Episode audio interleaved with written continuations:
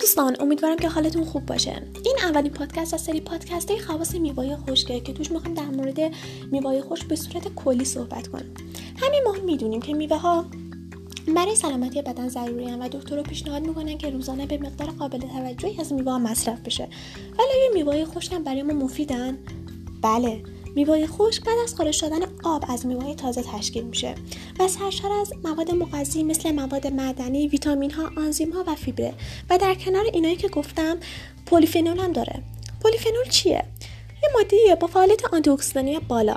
حالا آنتی چیه؟ همون موادی که توی بدن ما با عوامل سرطانزا مبارزه می‌کنن و این خاصیتش باعث میشه که میوه رنگ طبیعی خودش رو حفظ کنه باعث بهبود گردش خون میشه به تنظیم دستگاه گوارش کمک می‌کنه. استرس اکسیداتیو کم می‌کنه و احتمال ابتلا به خیلی از بیماری را کاهش میده.